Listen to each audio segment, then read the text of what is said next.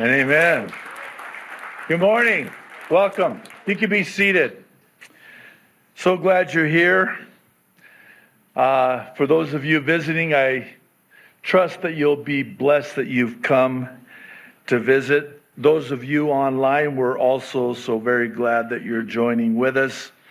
Uh, before we get started, though, I do want to take a moment and provide you with an update on our ongoing relief efforts for our Maui Ohana.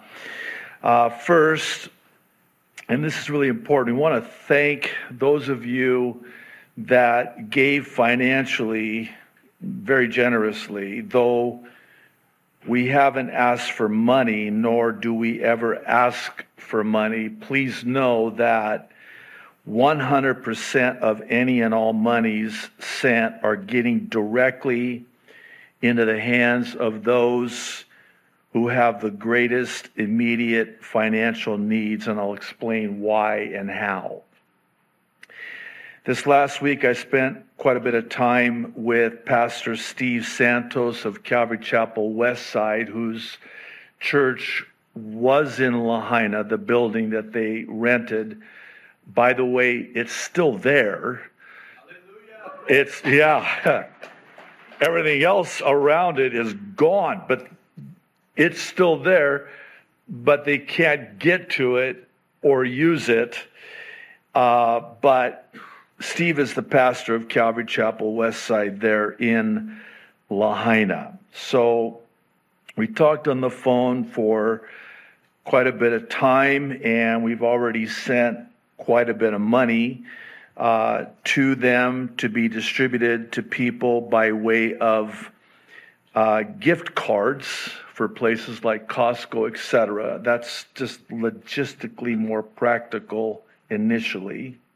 Also, as of right now, the hotels, and this is actually a question we've been asked uh, what about the people that lost their, their homes? Well, the hotels are housing people that lost their homes. And uh, temporarily, though, uh, there is no cost associated with it, but that time will come to an end. And when it does, the monies will be used to pay for them as needed. Um, Steve asked me to mention specifically that Maui tourism has virtually stopped. And the problem is, is that this is costing the locals their jobs and their livelihood. And of course, it doesn't help when these government officials say, don't come to Maui. And so he wanted me to get the word out that people should still come to Maui. Uh, this will actually help the locals, who are the ones, by the way, who are helping those who were in Lahaina, and that tourism revenue is desperately needed at this time for that reason. Also, um, I'm in contact with a brother in Christ that Steve put me in contact with who locally oversees uh, new car dealerships, new car franchises. And we're working on a plan to replace cars that were lost. Um, I hope you don't, for those of you who don't know me that well, I hope you don't look at me differently when I tell you this. But I used to be a, a car dealer.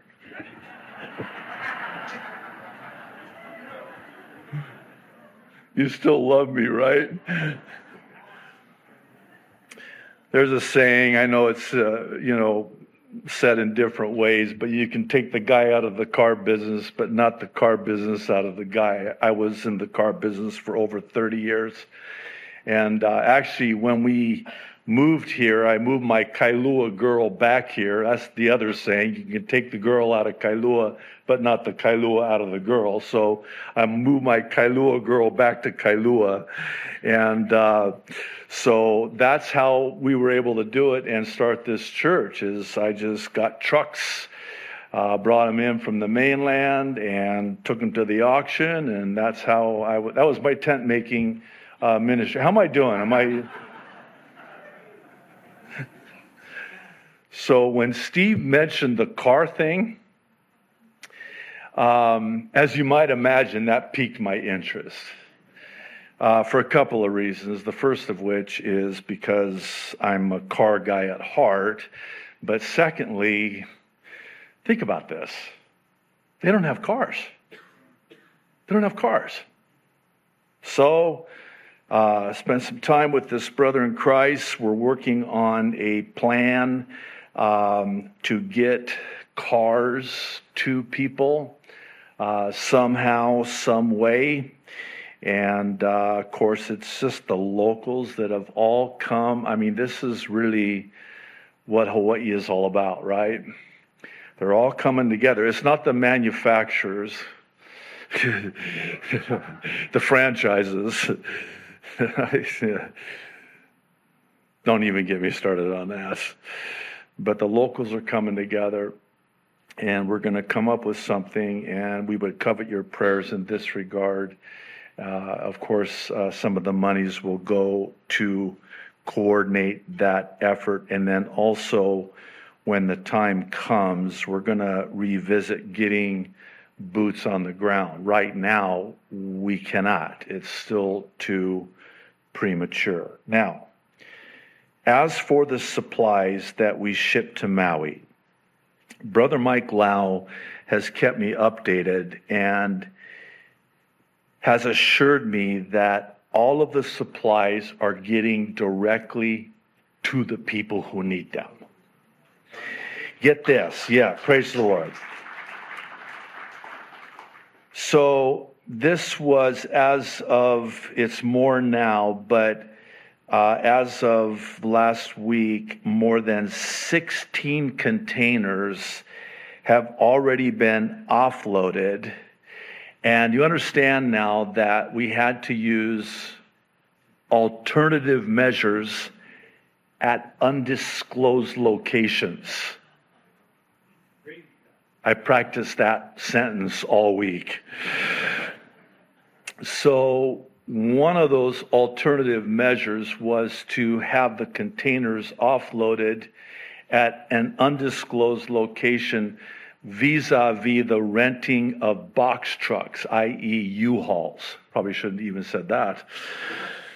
Um, so the trucks then, uh, they offload the containers, they get the supplies into the trucks, they take them to churches, hotels, and community centers where the locals have already been apprised of that there are going to be supplies at these locations, again, undisclosed locations.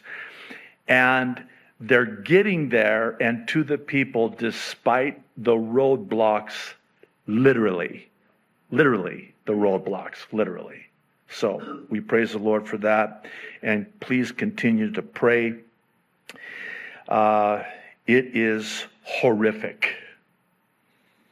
It is unimaginable and it is heartbreaking. And so please pray for Maui. We have two services on Sunday, the first of which is the weekly Bible prophecy update, and the second service, which will be live streamed, by the way, at 11:15 a.m. Hawaii time. Uh, that's the sermon. It's really a verse by verse study through the Bible. We're currently in First John. We'll start in chapter 4 today. Our text will be verses 1 through 6. And we're going to look at three questions concerning this exhortation from the Apostle John by the Holy Spirit to test the spirits to see whether or not they're from God. So that'll be at 11:15 a.m. Hawaii time for those of you online, and if you're watching by way of YouTube or Facebook, we would really encourage you to go directly to jdfarag.org. Uh, that's our website. There you'll find the uncensored and uninterrupted entirety of today's update. So, with that, let's get started. Um,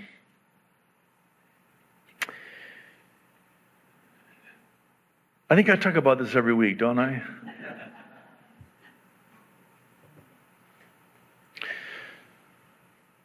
I'd like to ask and answer the question of what would I do if I knew the pre trib rapture was about to happen? Please hear me out. Perhaps better asked, what would I do that I'm not doing if I knew that the rapture was about to happen at the appointed time? Now, I realize the obvious answer, at least in part, in some measure, would be something along the lines of, well, I'd want to be found faithful doing whatever it is that I could while there was still time to do so. But this is a question that I am keenly aware can be easily misunderstood. So let me hasten to say that I am in no way suggesting that one stop what they're currently doing. Let me explain. I'm not suggesting one quit their job and wait for the rapture. Rather, in some cases, it's actually the opposite that's true it may very well be that the Lord has you working that job, building that house, or planning that wedding for such a time as this. The question isn't so much what would I do differently as much as it is what would I do now as we see the day fast approaching now. Example Is there someone I would call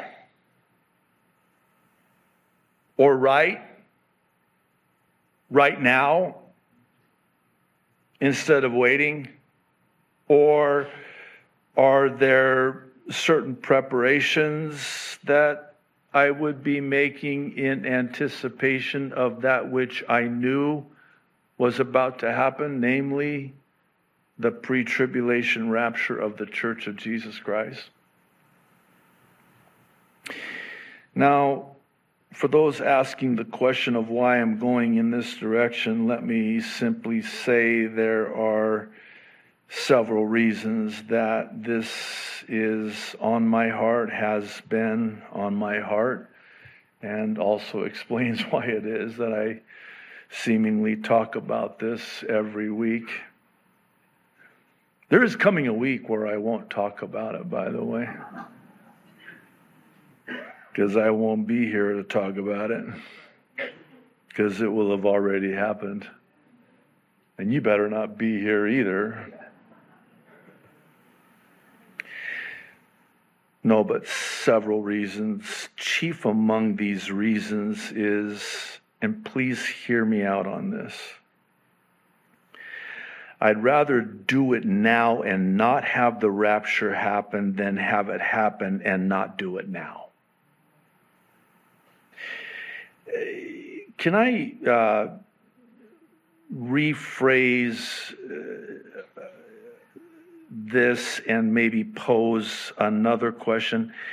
And I want you to think it through. What do you have to lose?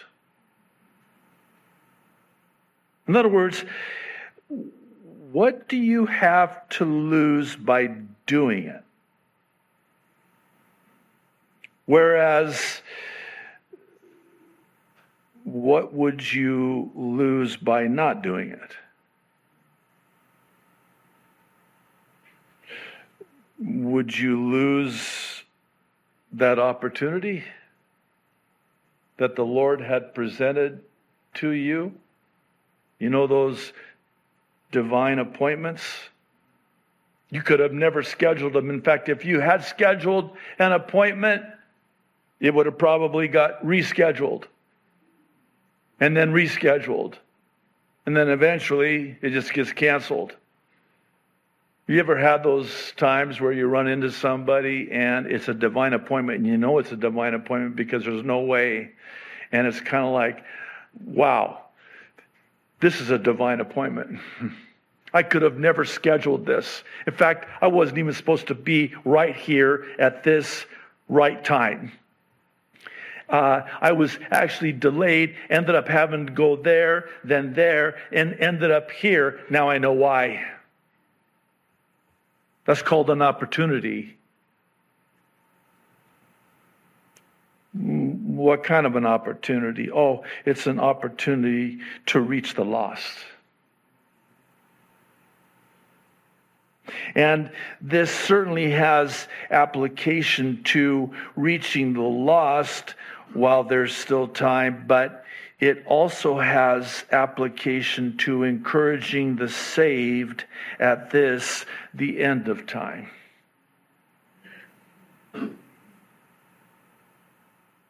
There are many who are very battle weary right now in this, the last hour of human history as we know it.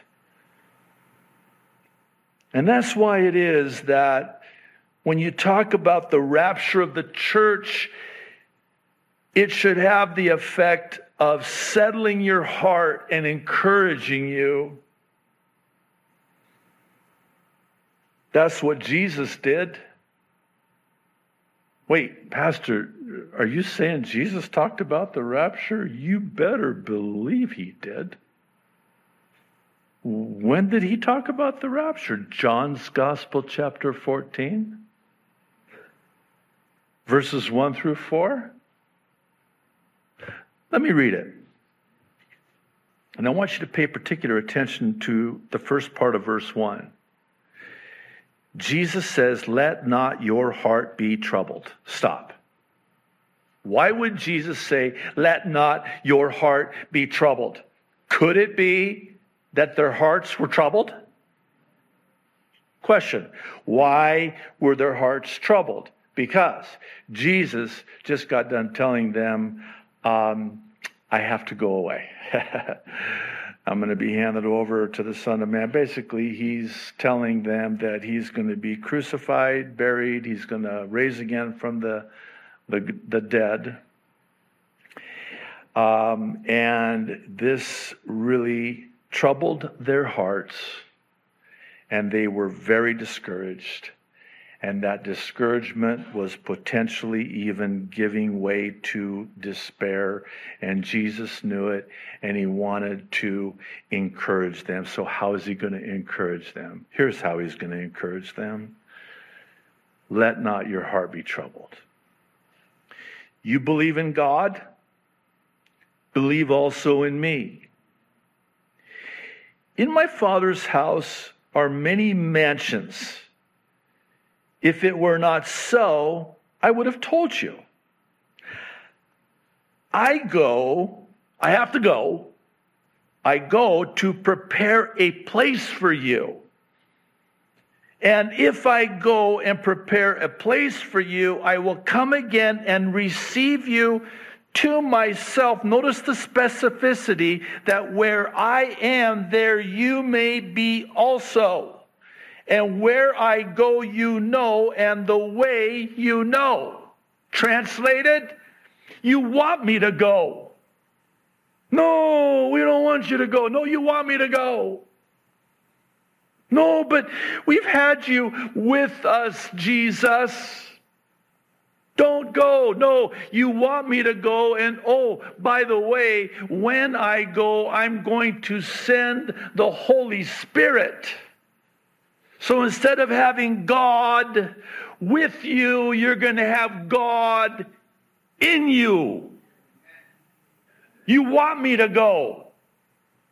And by the way, I have to go because when I go, I'm going to go and prepare a bridal chamber for you, my bride, because we've just been betrothed.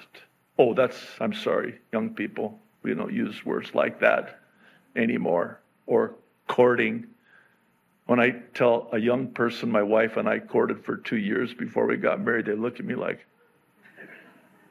You went to court before you got. Whatever.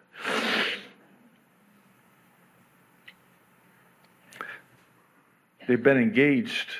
He's the bridegroom. The church is the bride.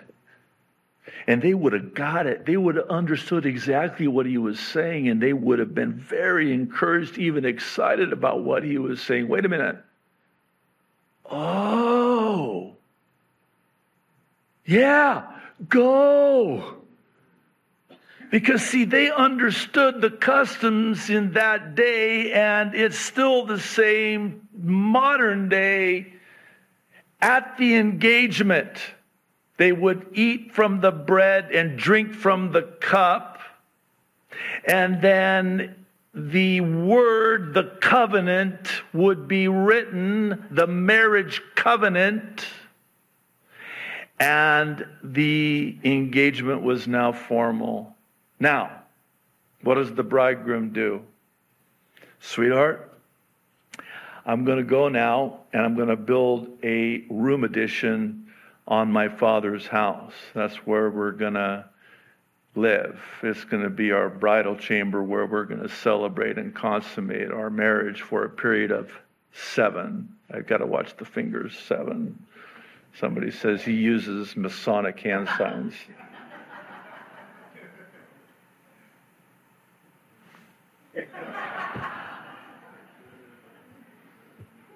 Sorry.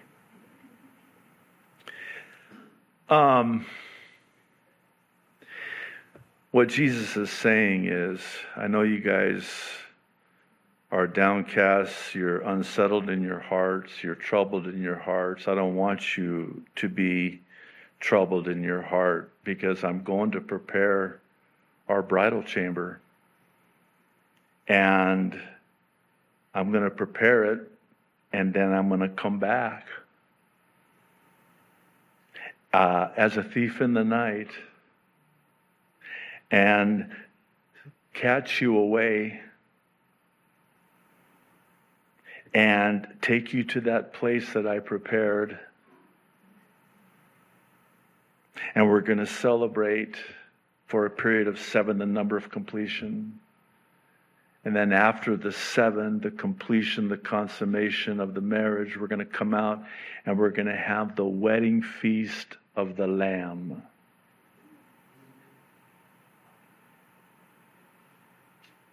He's trying to encourage them. This is the rapture. No, it's the second coming. Excuse me. I go to prepare a place for you. And if I go to prepare a place for you, wait, where, where's the place you're going to prepare? Oh, it's in my father's house. Oh, it's up there. Yeah. I will come again and receive you to myself. Oh, you're going to take us from here so we can be with you. Receive us to yourself. And it's even more specific in case you need more clarification that where I am, there you may be also. Where am he? I should have quit while I was ahead. He's seated at the right hand of the Father in the Father's house. That's where we're going. That's where we're going to be. Can I just say it this way? I'm sorry I'm yelling. Everybody says, Stop yelling. I can't. It's a custom in my country. We yell. It's not his coming, it's our going. I go. If it was the, the second coming, it wouldn't, he wouldn't have said it like that. He would say, I'm going to prepare this place, but then I'm, I'm coming in the second coming. Well, then, why are you telling us this? Uh, no, I, I'm telling you this because I'm going to come again and receive you to myself, that where I am, there you may be also in my Father's house, in this place that I prepared for you. as my bride. Okay, Pastor, you're all fancy Nancy today, aren't you? Can you uh, support this hermeneutically? That's another big word. Makes me sound more intelligent than I am. It just means scripture, interpreting scripture. Hermeneutics. 1 Thessalonians 4, verse 15. Again, pay particular attention to the first part of verse 15. The Apostle Paul by the Holy Spirit, writing to the church in Thessalonica, says, according to the Lord's own word. Did you catch that? Wait, the Lord said this. Yeah. So, Paul, about what, what you're about to write to us is according to what the Lord's own word was. Yeah. Well, what is it that you're going to tell us according to the Lord's own word?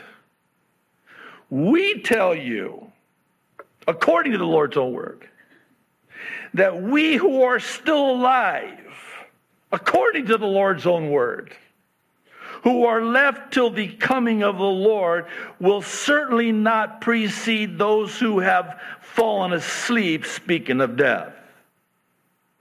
And here's how it's going to go down. Better said, go up. Verse 16. For the Lord himself, according to the Lord's own word, will come down from heaven with a loud command, with the voice of the archangel, and with the trumpet call of God, and stop right there for just a moment. Parenthetically, let me just insert this. There's two trumpets. There's the trumpet of angels for Israel, the trumpet of God for the church. Make that distinction. There's the first trumpet for Israel and the last trumpet for the church. We're going to see that next. Make that distinction. A lot of guys get into a lot of trouble, especially when it comes to the sound doctrine of the pre tribulation rapture, because they get all twisted up into a trumpet pretzel.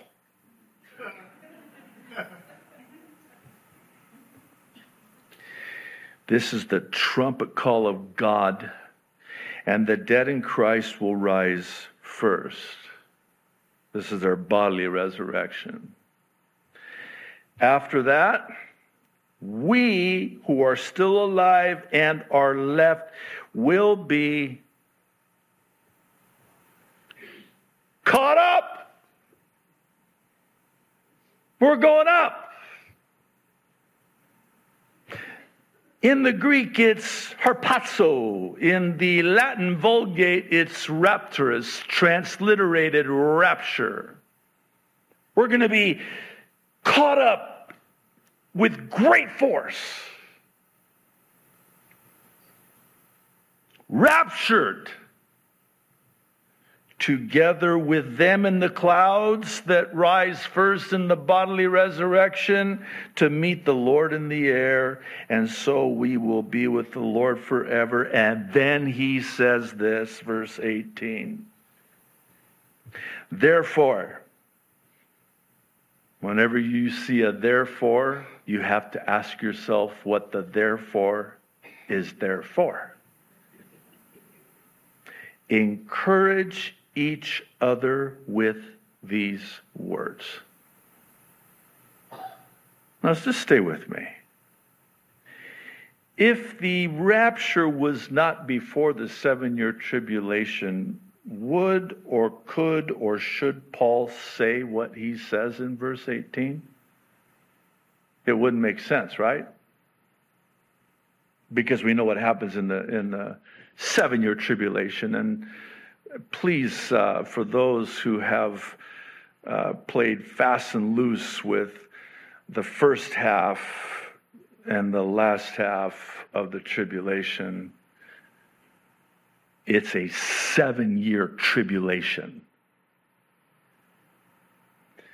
Um, could you imagine the Apostle Paul saying, you know, I sure hope you don't get beheaded for rejecting the mark of the beast, and I sure hope you don't die. Uh, you know, and because a lot, a lot of the population of the earth is going to die in the tribulation, and it's going to be just unspeakable horror, the likes of which mankind has never seen. Therefore, encourage each other with these words.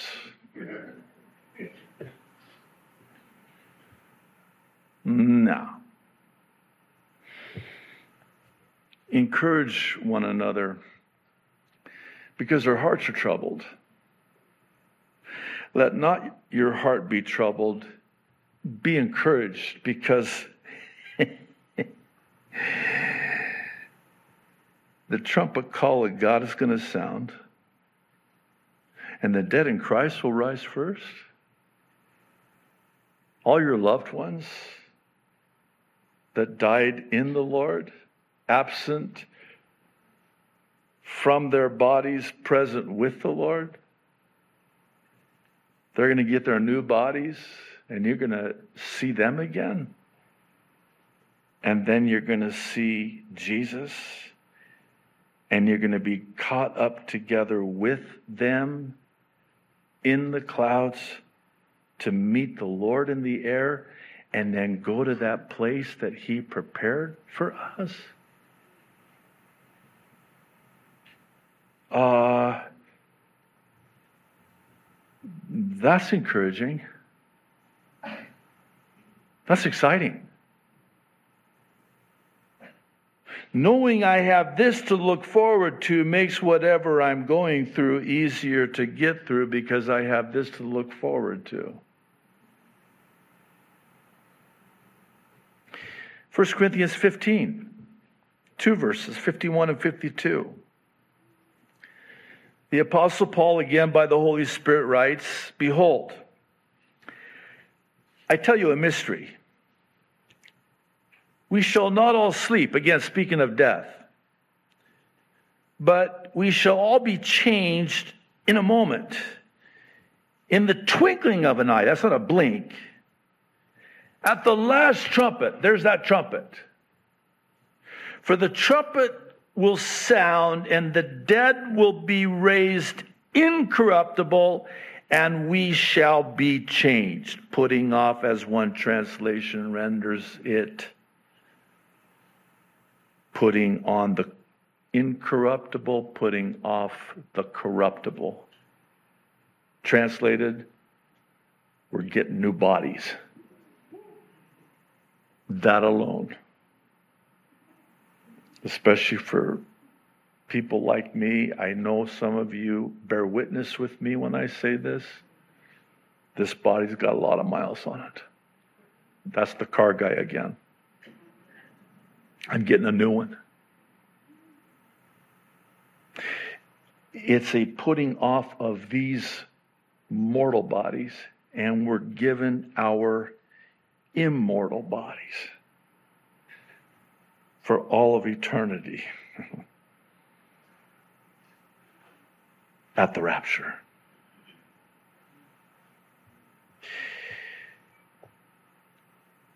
Okay, we have a problem. What's the problem? The problem is, Pastor, you're doing it again because what you're doing is you're getting people's hopes up, and then if it doesn't happen now, they'll fall away.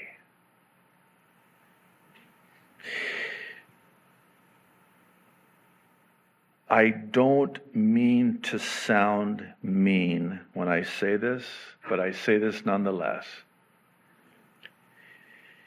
If that happens, it speaks more to one's spiritual immaturity. Yeah, I said it.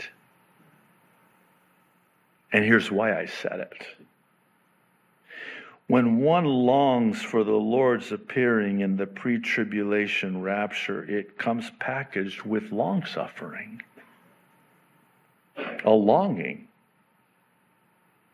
Uh, just by virtue of its implication uh, when you say you don't get people's hopes up. Wait a minute. That's what.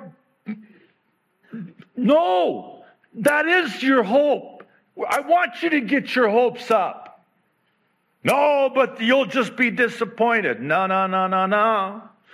No one who puts their hope in the Lord will ever be disappointed. Well, yeah, but there was this one guy, not me. he said, Yeah, the rapture's going to be this year. And then everybody's like, Okay, yay. And then it didn't happen. And then now they don't want anything to do with the Lord, the things of God, the church. Oh, well, I have a question for you. And again, I don't mean to sound mean, but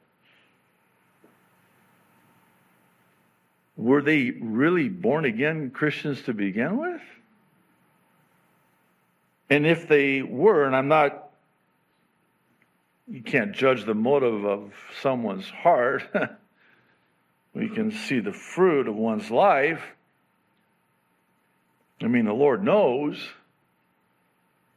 But if that's the depth of spiritual character and maturity that you have, then I don't think the onus is on someone who's wanting to encourage God's people about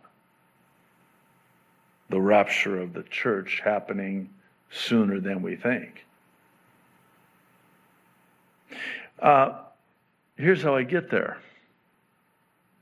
2 Timothy chapter 4. I'll begin reading in verse 6. These are the final words Paul penned at the end of his life to a young Timothy by the Holy Spirit. And he says, For I am already being poured out like a drink offering, and the time for my departure is near. He knew his days were numbered, and they were. I have fought the good fight. I have finished the race. I have kept the faith, past tense. I finished well. Now, there is in store for me the crown of righteousness, which the Lord, the righteous judge, will award to me on that day, and not only to me, but also to all, as you and me who have longed, keyword, underscore, highlight, bold, italics, you can color whatever color you want. All who have longed for his appearing. In other words, it's not a disappointment, it's just a longing. Yeah, but if you get people's hopes up and then it doesn't happen, they're going to be let down. No, it doesn't work that way. The mature Christians, spiritually mature, will continue to long for his return. And here's what that sounds like, by the way. Ah, we're that much closer. In fact, now I'm even more hopeful. Okay, let me try this again. Um, the day comes and goes. Nope, no date setting. The day comes and goes. I thought for sure, man, this is this is it. I guess not. Well, guess what? You're one day closer to when it will. So, what's your problem? That was mean. I, could, I could have probably said that differently. Yes, there are those who so long for his return in the rapture that they are let down when it doesn't happen at the time that they had hoped and thought it would. I get it. Of course, this is understandable, but please listen to me on this.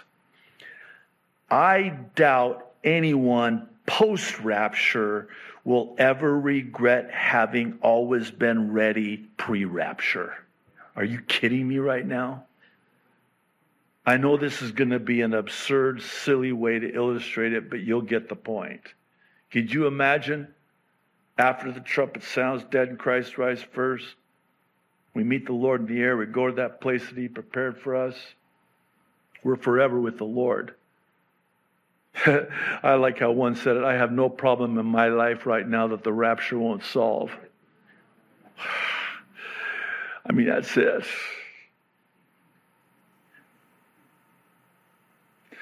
Can you imagine somebody post rapture going, man, you know, if I had to do it all over again, I probably wouldn't have been as prepared. In what universe does that make any sense at all? No, it's the opposite that's true, right? Conversely, there will be those left behind post rapture wishing someone would have readied them pre rapture. And it's for this reason that we should always be at the ready, anytime, to give anyone an answer. Who asks, by the way? We talked about this last week. I won't go into it. This, no, this was Thursday night we talked about it. God has the prophet Ezekiel just let his emotions show, not keep them in, hold them back, and put on the smile. No, just let it out. Let him see your broken heart and your bitter tears. And here's why, Ezekiel. I want them to ask you, why you so downcast? And then when they ask you, then you answer them because I've just received news of what's coming. That's why.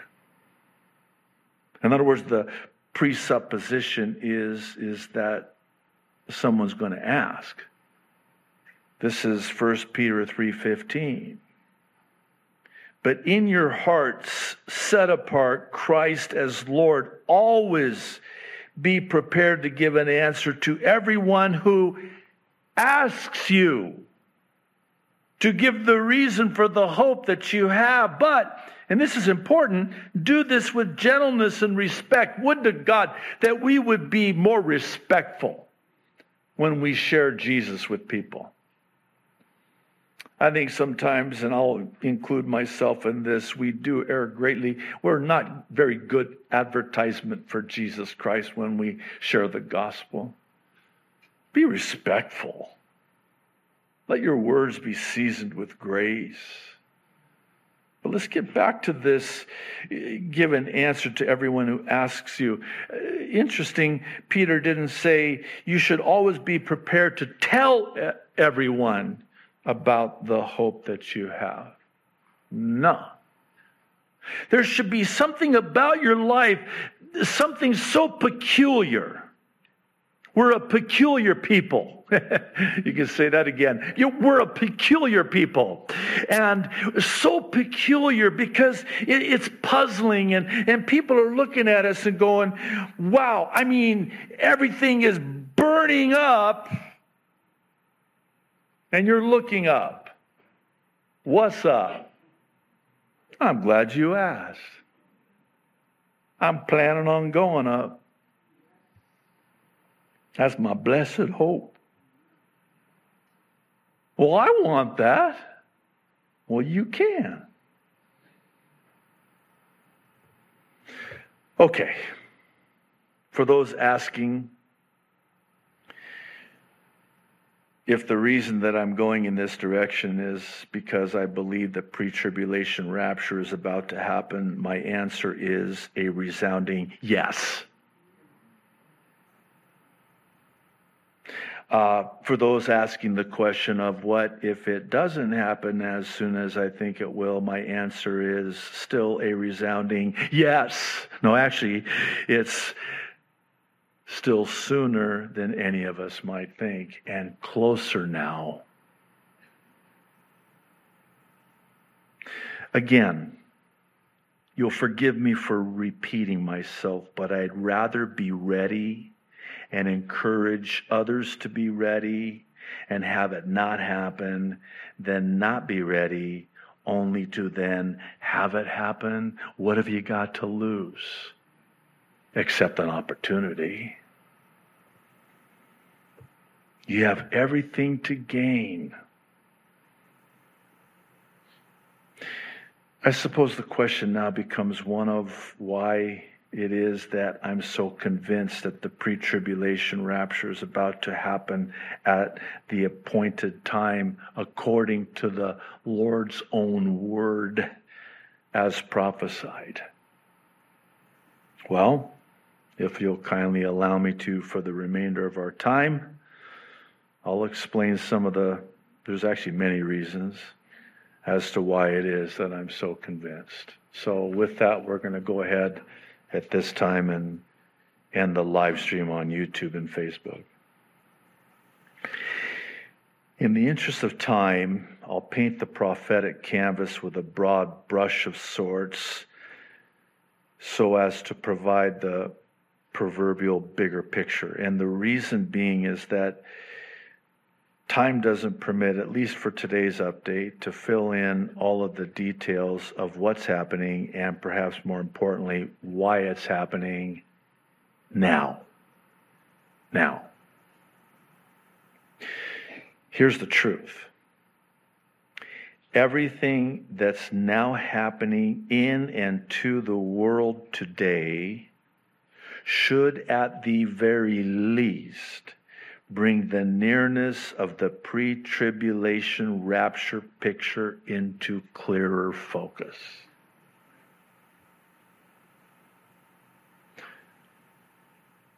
I'm just going to share with you three.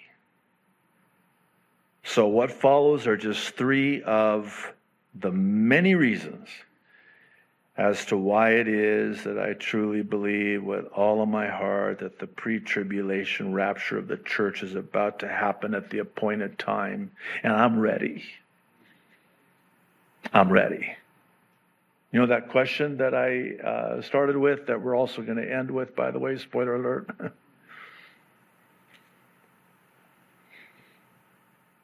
my affairs are in order, so to speak. Anyone that I would have called if I knew the rapture was about to happen. Anybody that I would have called, oh, I've already called them. In fact, they've I've called them so much they blocked my number. I have no loose ends. I have no unfinished business. The only unfinished business I have is what awaits. I'm ready. My affairs are in order. My house is in order. When that trumpet sounds, it won't be for me as a thief in the night. It won't be for me something that catches me off guard. In fact, the only thing that's surprising to me is that it hasn't happened yet.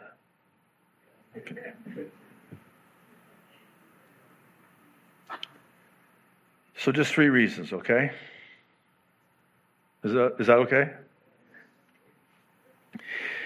Because the Maui fires hit so close to home for us, I'm going to start with the book of Revelation and the prophecy about what's going to happen during the seven year tribulation. Namely, that of God destroying those who destroy the earth. Listen, the prophecy is that God's going to destroy those who destroy the earth, meaning that there will be those who destroy the earth. And the prophecy is God's going to destroy those who destroy the earth. You got that right? This is a prophecy that's going to be fulfilled in and during the seven year tribulation, and it's found in Revelation chapter 11, verses 16 through 18. Listen to this John.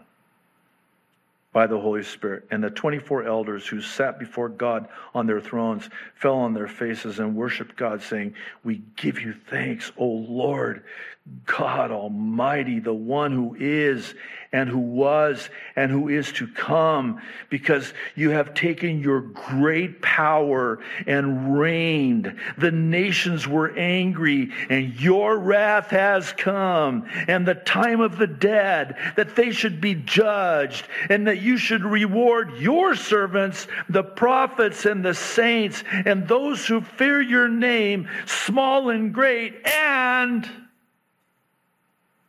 should destroy those who destroy the earth.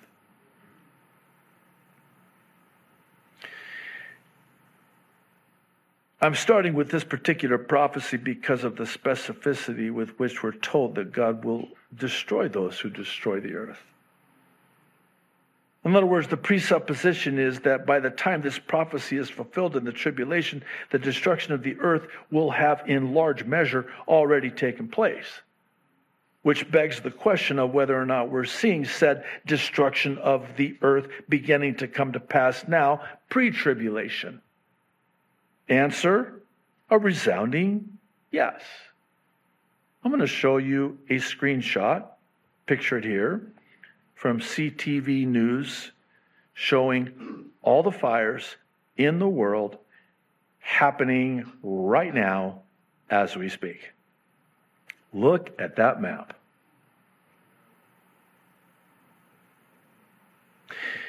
It's important to understand that the demon possessed conspirators, as I call them, that are destroying the earth are doing so because it's God's creation.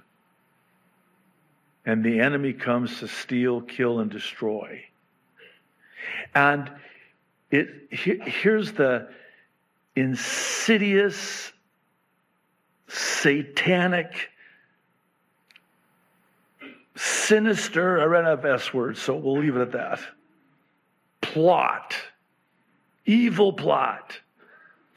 Destroy God's creation so we can build back better. Does that sound a little bit familiar like when Lucifer said, I will ascend my throne higher, greater, better. In Arabic, when you hear Allah u Akbar, you know what that means in Arabic? Allah, not God. Allah is not synonymous with Jehovah. Allah is not the Arabic for God, it's the title of the Islamic God, the moon God. That's the name of their God, Allah.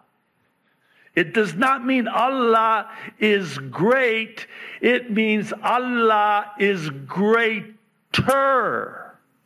That changes the whole complexion of it. Greater than who? Oh, Almighty God. I will ascend my throne higher, build back better. Are you making that connection? Actually, this ties into the second reason I believe the pre tribulation rapture could happen any time now. And it's because of not only the destruction of the earth, but also the destruction of those on the earth. You know what's sad? With the many distractions, diversions, and especially deceptions in the world today, this one has fallen through the cracks. What I'm speaking of are the countless number of deaths worldwide because of this poisonous death shot, also known as the so called vaccine.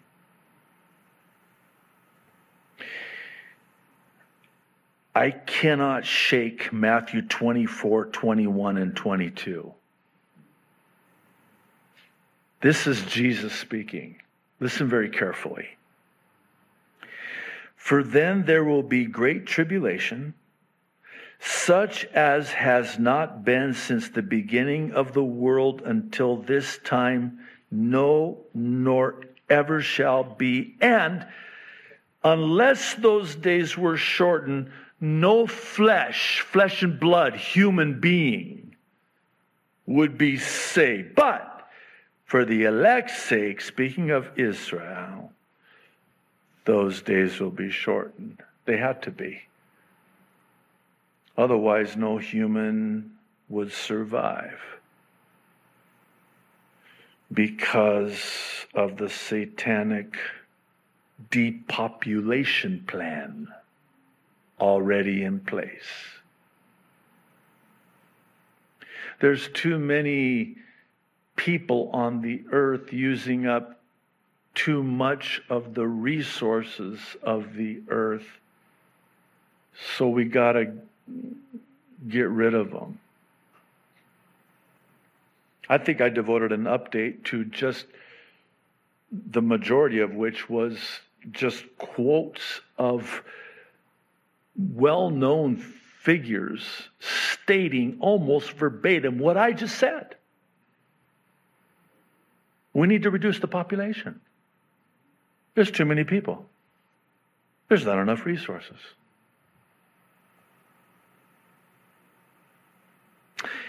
Doubtless you've heard or seen the recent news reports, such as this one from Becker News. It was posted last Tuesday.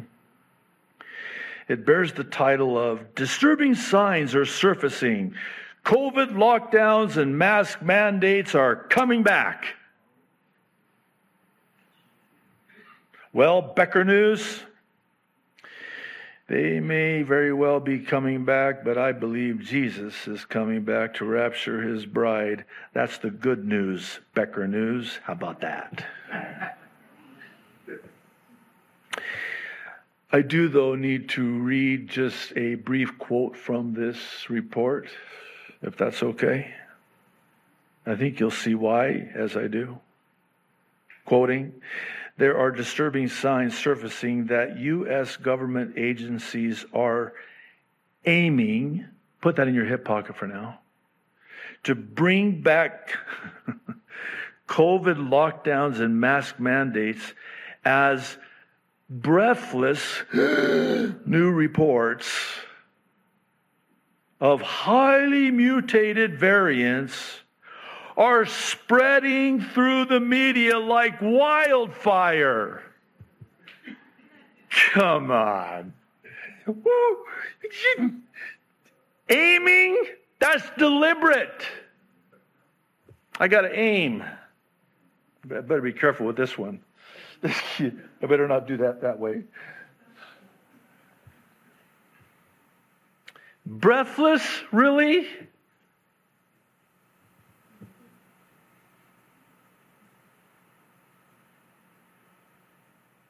Spreading like wildfire?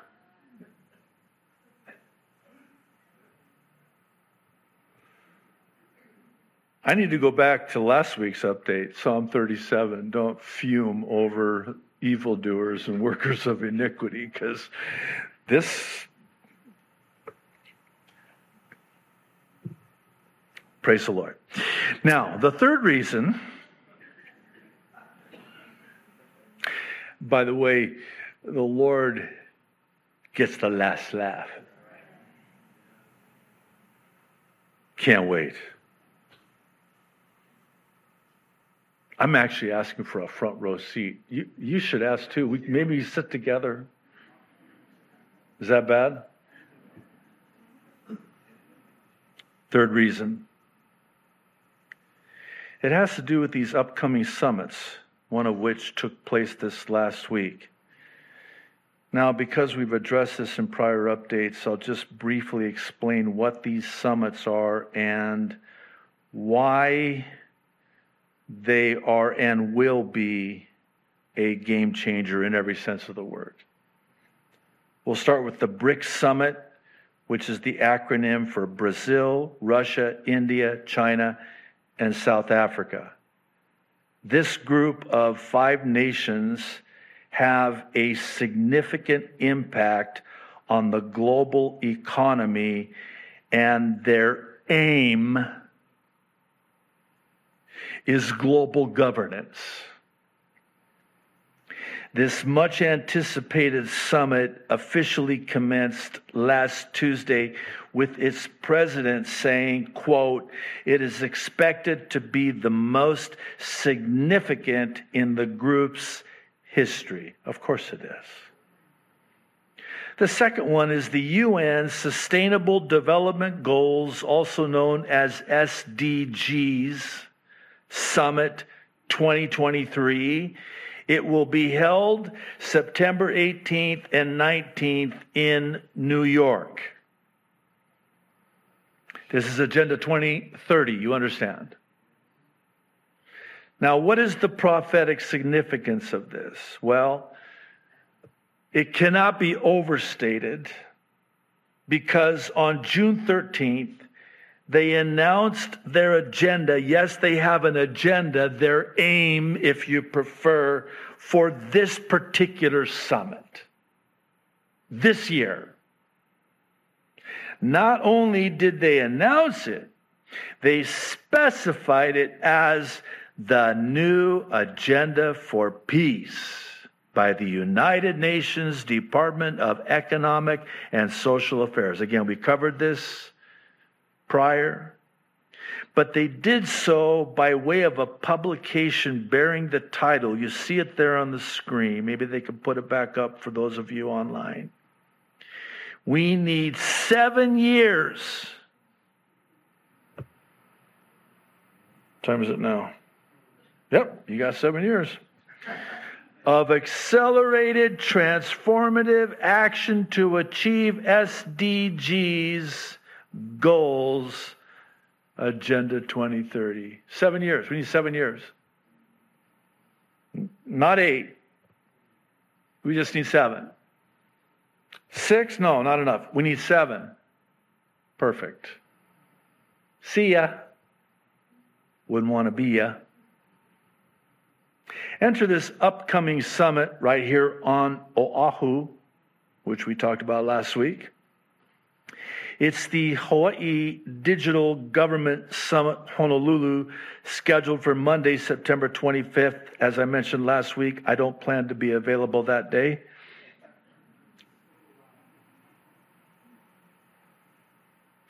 It seems that on the heels of what happened on and to Maui, this particular summit was on the receiving end of unwanted attention, as evidenced by a subsequent post about, quote, misleading social media posts circulating, falsely asserting that this summit is aimed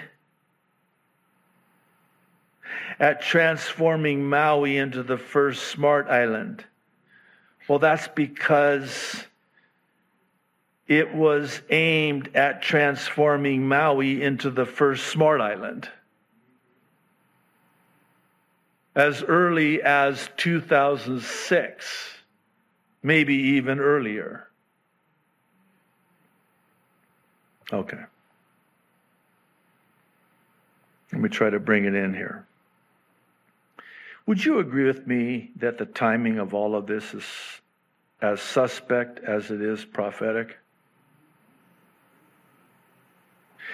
Uh, what do you mean? Well, it comes at what's affectionately referred to as a high watch time. What's a high watch time? I'm glad you asked. The fall feasts, specifically that of the Feast of Trumpets, which is also known as Rosh Hashanah. This is the reason that students of Bible prophecy get so excited during this time because Jesus fulfilled the first four feasts at the appointed time. This is why many believe the last three will also be fulfilled at the appointed time. Quick reference, just real quick.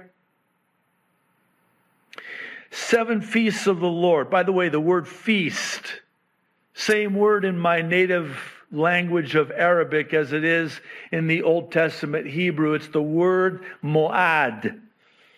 The word mo'ad carries with it the meaning of an appointed time or appointment or sign pointing to the appointed time and final destination when it's fulfilled. And every single one of these seven moads will be the last three of which will be fulfilled by the person of Jesus Christ, vis a vis the first four being fulfilled by the person of Jesus Christ.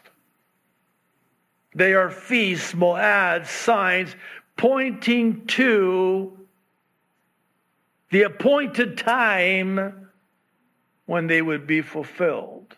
The feast of Passover, the crucifixion, the feast of unleavened bread, the burial, the feast of first fruits, the resurrection, the feast of Pentecost, the birth of the church, the church age, the first four at the appointed time. Next one, the feast of trumpets, Rosh Hashanah. Uh, some of you are going, when is it this year? It's before September 25th. I, you, you look it up. You look it up.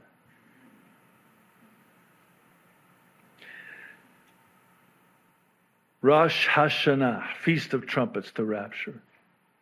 Day of Atonement, Yom Kippur, the second coming, the whole house of Israel will be saved. The, the atonement, when they call upon the one that they had pierced. And then the Feast of Tabernacles, also known as the Feast of Booths, the millennium, the kingdom age, that 1,000 year rule and reign on earth in its pre fallen state and eternity future. All of these moads, the appointed time, fulfilled at the appointed time by the person of Jesus Christ. That's why we get excited, by the way. Be that as it may, I'm going to end the way we began and once again pose the question what if the pre trib rapture is about to happen at the appointed time this year? What would you do?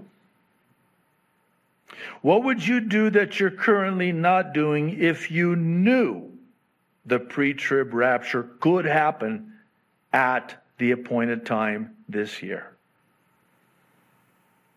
I'll say it one last time. What do you have to lose by being ready? What do you have to lose by also readying others so they're ready by getting Jesus to people and people to Jesus?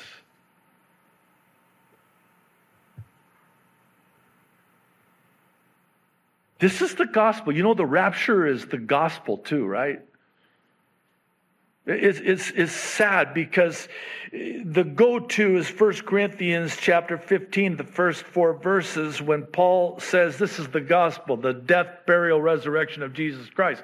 But that's not the first time the apostle Paul wrote about the gospel. The first time he wrote about the gospel was in his first letter to the Thessalonians in the context of the rapture.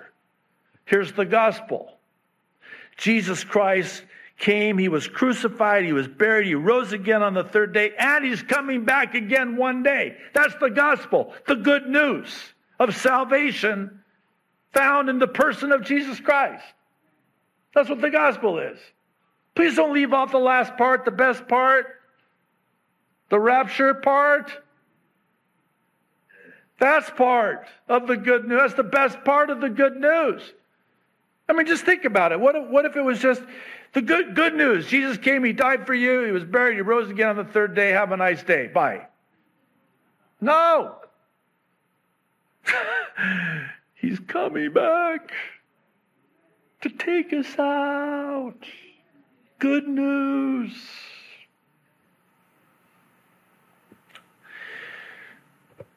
We've been doing the ABCs of salvation for I guess I, I lost count of how many years now. Maybe somebody knows. And we do it because imagine people are getting saved. I know, shocking. It's just a tool, a simple tool to equip you with so that you, like Peter writes, can be at the ready. Should God ever give you the profound privilege of sharing Jesus with somebody and even leading them to a saving knowledge of Jesus Christ. It's just a simple childlike tool. Starting with the A, which is for admit or acknowledge that you've sinned. You're a sinner and you need the Savior. Romans 3:10 says there is no one righteous, not even one. No one's good. You might be good, but no one will ever be good enough.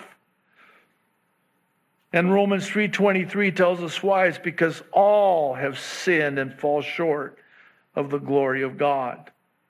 So we've all sinned, and now there's a penalty for that sin, and that's Romans 6:23. For the wages of sin is death. It's the death penalty. That's the bad news. We've all sinned and we've all been sentenced to death. Here's the good news. But the gift of God is eternal life in Christ Jesus our Lord. Notice the contrast between gift and wages. He purchased the gift and he offers it to us. It cost him everything. That's the A. Here's the B, and this is so central. Believe in your heart that Jesus Christ is Lord. Romans 10 9 says, If you believe in your heart that God raised Jesus from the dead, you will be saved. John 3 16, the most well known verse in all of the Bible. Everybody knows John 3 16. For God so loved the world that he gave his only begotten Son, that whosoever would believe in him would not perish, but have everlasting life. The C, lastly, is for call upon the name of the Lord, or as Romans 10 9 also says, if you confess with your mouth Jesus is Lord and believe in your heart that God raised him from the dead, you will be saved. By the way, very quickly, this is really important. Every knee is going to bow and every tongue is going to confess that Jesus Christ is Lord. The only difference is it's either now for salvation or then for eternal damnation. But every tongue will confess that Jesus is Lord. Romans 10:13 seals the deal. All who call upon the name of the Lord will be saved. I implore you. I plead with you if you're watching online, you're still there's a reason.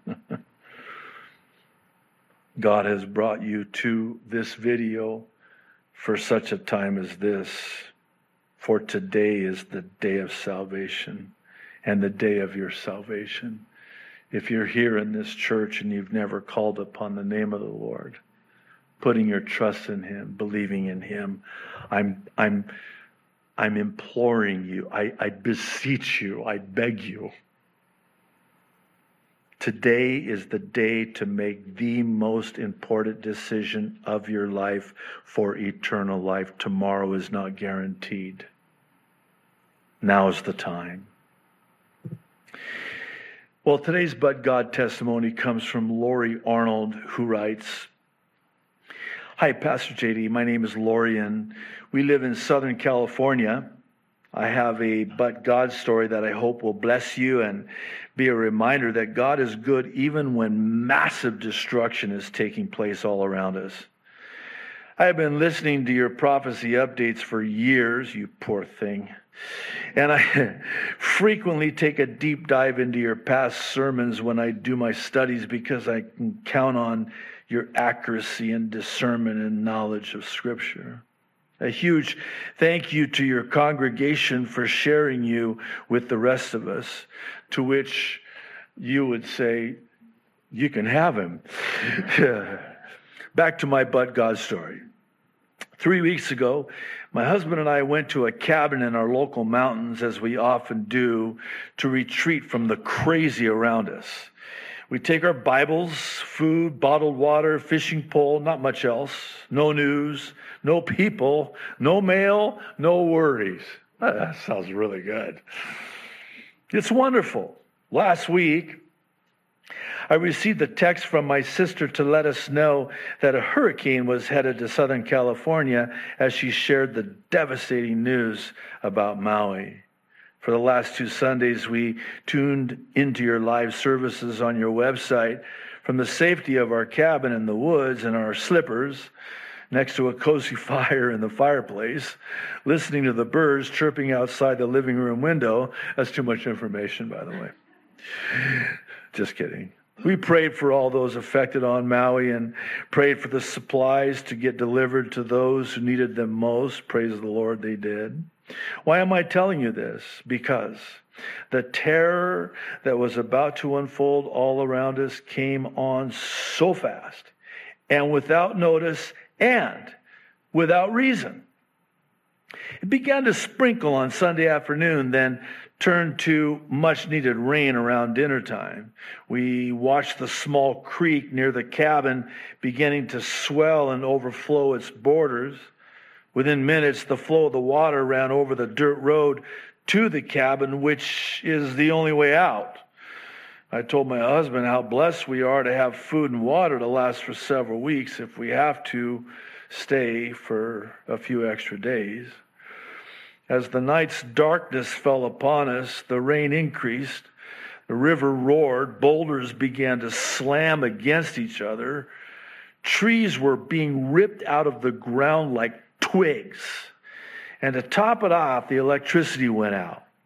The deep blackness all around us was barely affected by our dim flashlights. That was our first but God moment. I began to sing. God is so good. I, I almost, God is so, that's, she's saying a different song. God is so good. God is so good. He's so good to me. A peace came over me that surpasses all human understanding. I know that's scripture. But unless you have experienced it in a spiritual way, peace is just another nice word. A flash flood was destroying everything right outside our front door. But God heard my praise and worship. I did not know the outcome of the storm. I did not know if we were going to live through it, but I knew that God was present, and that was all that mattered. At first light Monday morning, we exited the cabin. We just stood there staring at the chaos and destruction. I asked God why He spared our lives. But that is not even the best part of the story. The floodwaters took a small 10 foot wide creek and made it as wide as two football fields and 20 feet deep in some areas. It took out streets, bridges, trees, and cabins. Nothing was off limits. So here's the good part. We walked down the dirt road that is our only exit off the mountain. It meets up with a paved road that will get us to the highway. God caused the raging waters to make a sharp right turn right at that intersection so that we would have a way to escape. You can't make this stuff up. God did that. I'm bawling as I'm writing this to you. His grace and mercies toward us are endless. Even in the middle of our darkest hour, He is there. No matter how much chaos and destruction is all around us, He is there. Even when the deafening sounds, can you imagine, are so loud that we can feel it in our hearts, He is there. I would not trade his presence for anything this world has to offer. People can say, Oh, you thank him and praise him now because you made it through that wrong. We thanked him and praised him through that because he is deserving of glory and honor and praise regardless of our circumstances. In his service, Lori. Kapono, come on up. Please stand. That might be someone here today or watching online.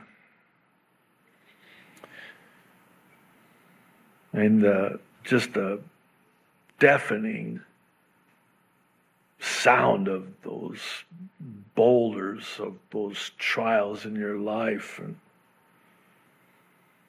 you're sitting there in this dark hour in this trial, wondering if you're even going to make it out.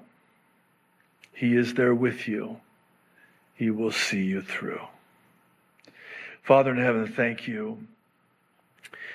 We covered a lot today. It's exciting, certainly. And Lord, if this is the appointed time, then all we can say and pray is Maranatha. Come quickly, Lord Jesus, and take us out of here. You're our only way out of here. You're our only hope. It's getting really bad. And we know that you know that.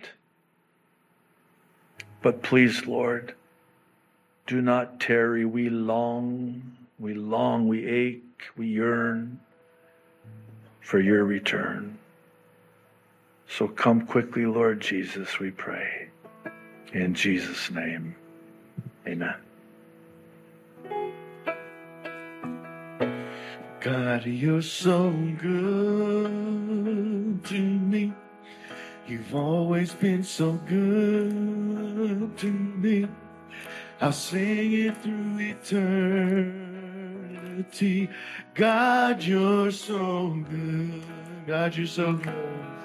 God, you're so good to me. You've always been so good to me. I'll sing it through eternity. God, you're so good. I want to sing your praises. Well, I want to sing your praises all night long and every day. I'll stand and worship you my whole life through. God, you're so good to me. You've always been so good to me. I'll sing it through eternity. God, you're so good. I'll sing it through eternity. God, you're so good.